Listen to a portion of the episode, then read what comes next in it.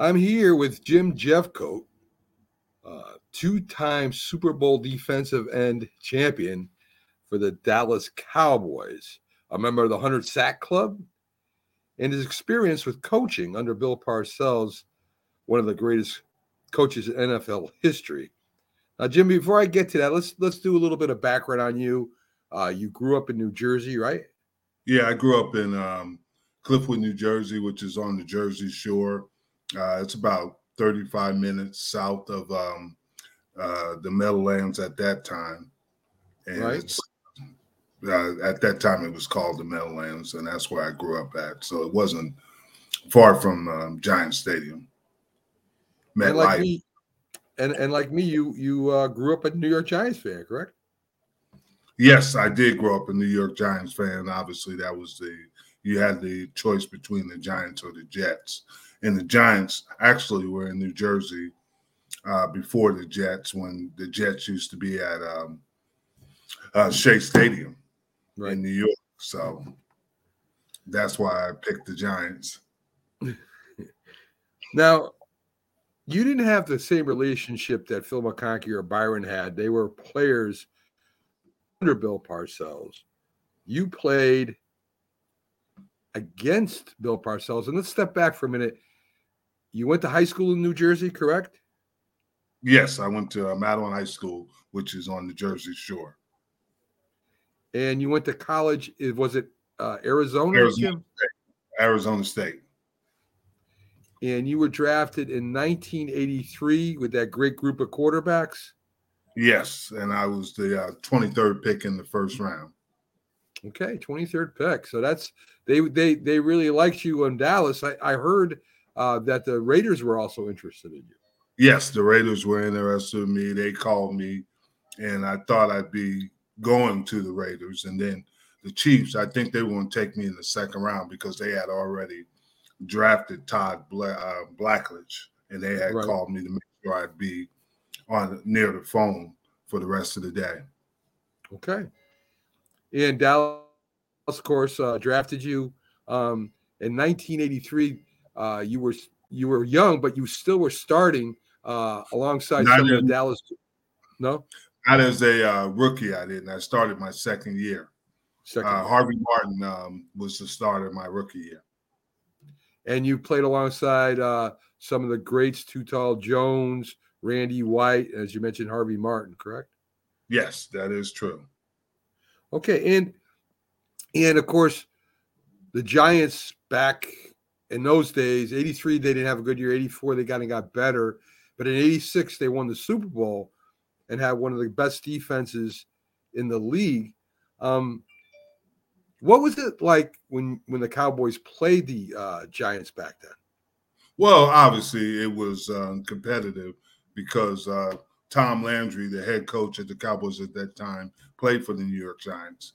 So I'm sure he took that game a little bit more, well, a little more serious than other games. Obviously, being in New York, and we had Dick Nolan, who also played for um, the New York Giants, and he was the Marlboro Man. I remember seeing him as a kid. He'd have the cigarette, and the smoke would be coming out of it, out of the billboard. Right. So you knew the first thing I knew about the Cowboys was Dick Nolan, actually, when he was a defensive back coach. even though the Giants won the majority of games back then, you guys were very competitive, as you said, and you had big games against the Giants, Sack and Phillips. Well, I, I wouldn't say they won the majority of games. Um, we had a pretty good. I ran two touchdowns back to them. I Right. had uh, big uh, sack games against them, um, and there were times, but they. I don't think in that era they beat us twice in a year, even in their Super Bowl years. Wow, good. All right. Um, so you you basically you Parcells, you feel anyway, had something against you when you went there because you played so well against them.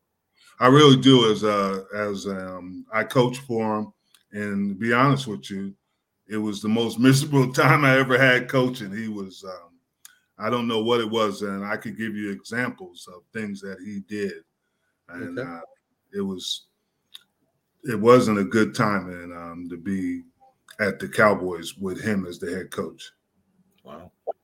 Um, so do you remember when you first met Parcells, uh, what he said to you, what your thoughts were? Well, he didn't really say. He seemed like a pleasant guy when I first met him. And that's what the ironic thing is. I told him I was originally from New Jersey. I didn't tell him I was um, a Giants fan, uh, but I told him I grew up in New Jersey. I grew up not that far from um, the stadium. And actually, um, the first college game I saw there was Arizona State playing Rutgers. Okay. So that was my first time at the Mel Meadowlands. And um, he seemed he seemed all right. It was just the disguise. So it, okay. it was a little what was going to come. Who were the leaders on that Dallas Cowboy team uh, that you coached? At that coach? Yeah. Uh, Greg Ellis was one of them. Um, Darren Woodson was another one.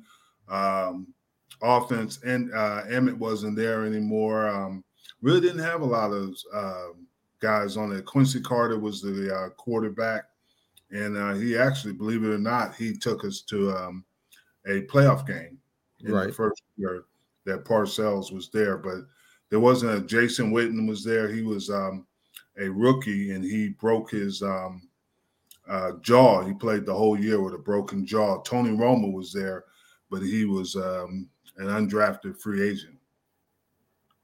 Um, did did he treat all the the players the same uh, on the Dallas Cowboys?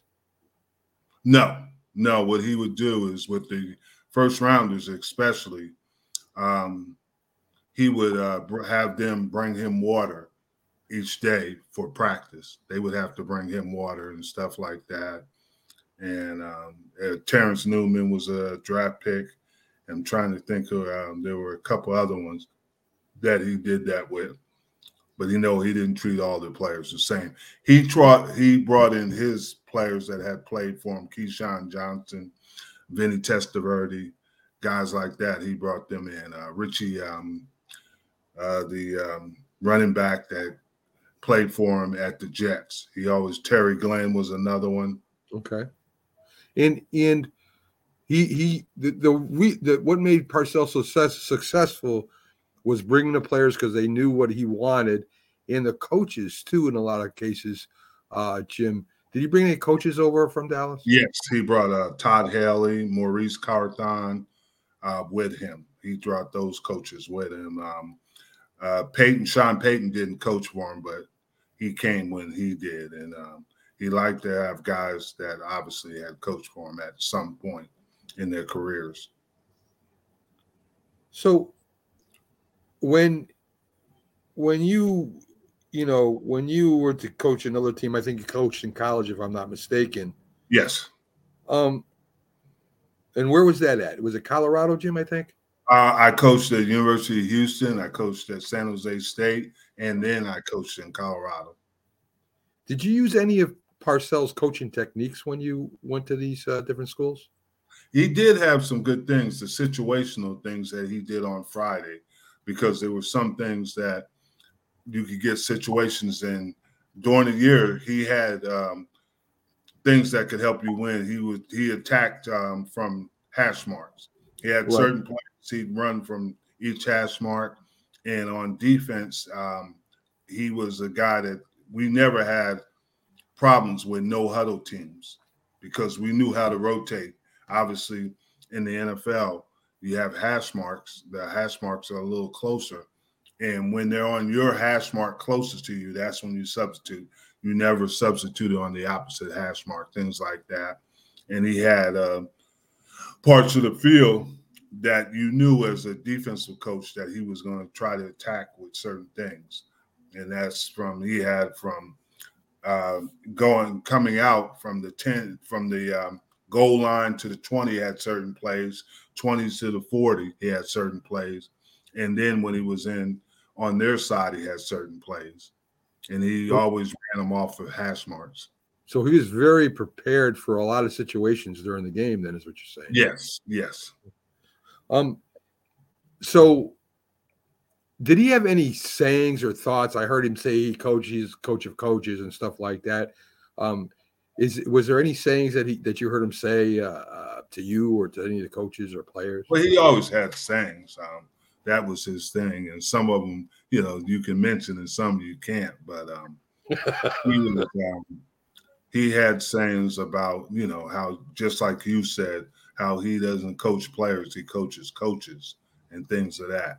Right. And um, sometimes um, his sayings would get him in trouble, obviously, because he he said some things, but um, he also um, knew a lot about the game. I have to give him credit for that. He understood football and how to uh, uh, how to get players to play their best. Right. Um. So, what what could you tell some people that they may might not know about uh, Coach Parcells? Well, um, I heard that from my, my understanding, the coaches that had coached with him previously, he had uh, he had never won a Super Bowl without Bill uh, Belichick. Right. And he had been to the playoffs, but he never won a Super Bowl without Bill Belichick. And I think that bothered him. When we played the Patriots, um, Belichick wouldn't even acknowledge him the uh, first time we played him. Right. And, and I, I, know when he came to Dallas, Jimmy Johnson, uh, not Jimmy Johnson, uh, the owner, um, uh, Jerry, Jerry Jones.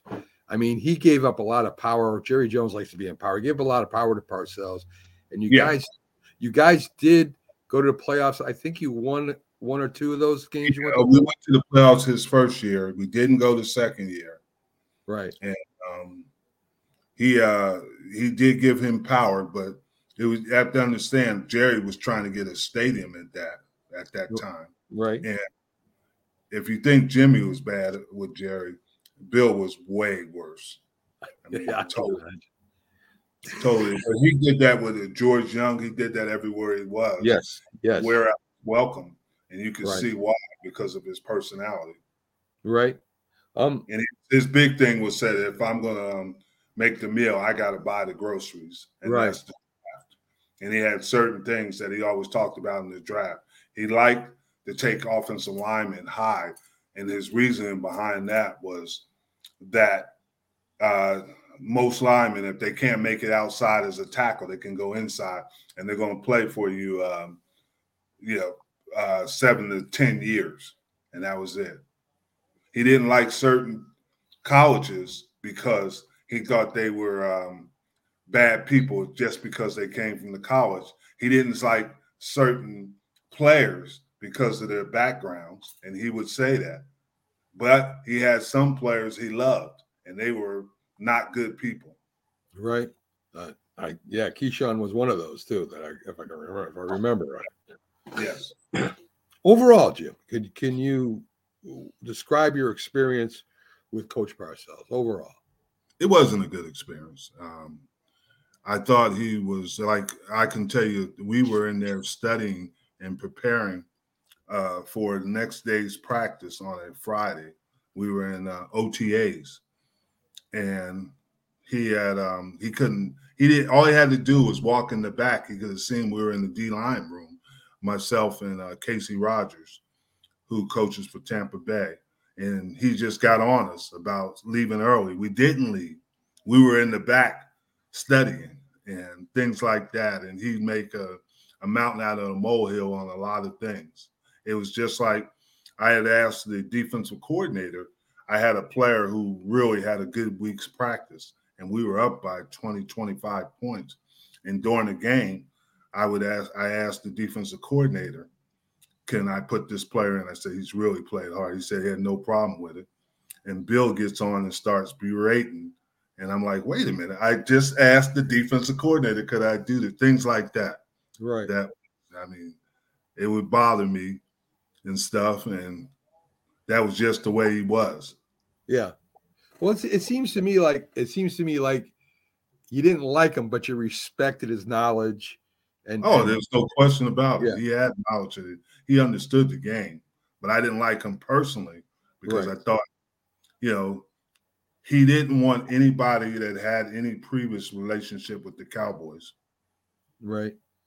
So, um, we're going to end the interview, Jim. I want to thank you for being honest. I mean, you know, like I said, uh, this is I didn't do this to have a love fest with Bill Parcells. I know he had a lot of. He's one of my favorite coaches all time, hands down. Yeah. But I know mm-hmm. he had a lot of faults, and and uh, he wasn't uh, the nicest uh, guy to a lot of people. I mean, you know, some yeah. people loved him and some people hated him, and that's yeah. uh, and there were coaches the same way. Right. There were players that didn't like him, and you know, there were coaches that didn't like him. Right. So, uh, again, uh, Jim, thanks for coming on. I appreciate no it. And uh, we'll see you tomorrow night yes. on JMB. Yes. No, not tomorrow. Not tomorrow. Oh, yes, tomorrow. tomorrow night, JMB Talking Shop. All right, yes. Jim. Have a great one, buddy. Thanks. All right. You take it easy. Take it easy, buddy. All right. Bye.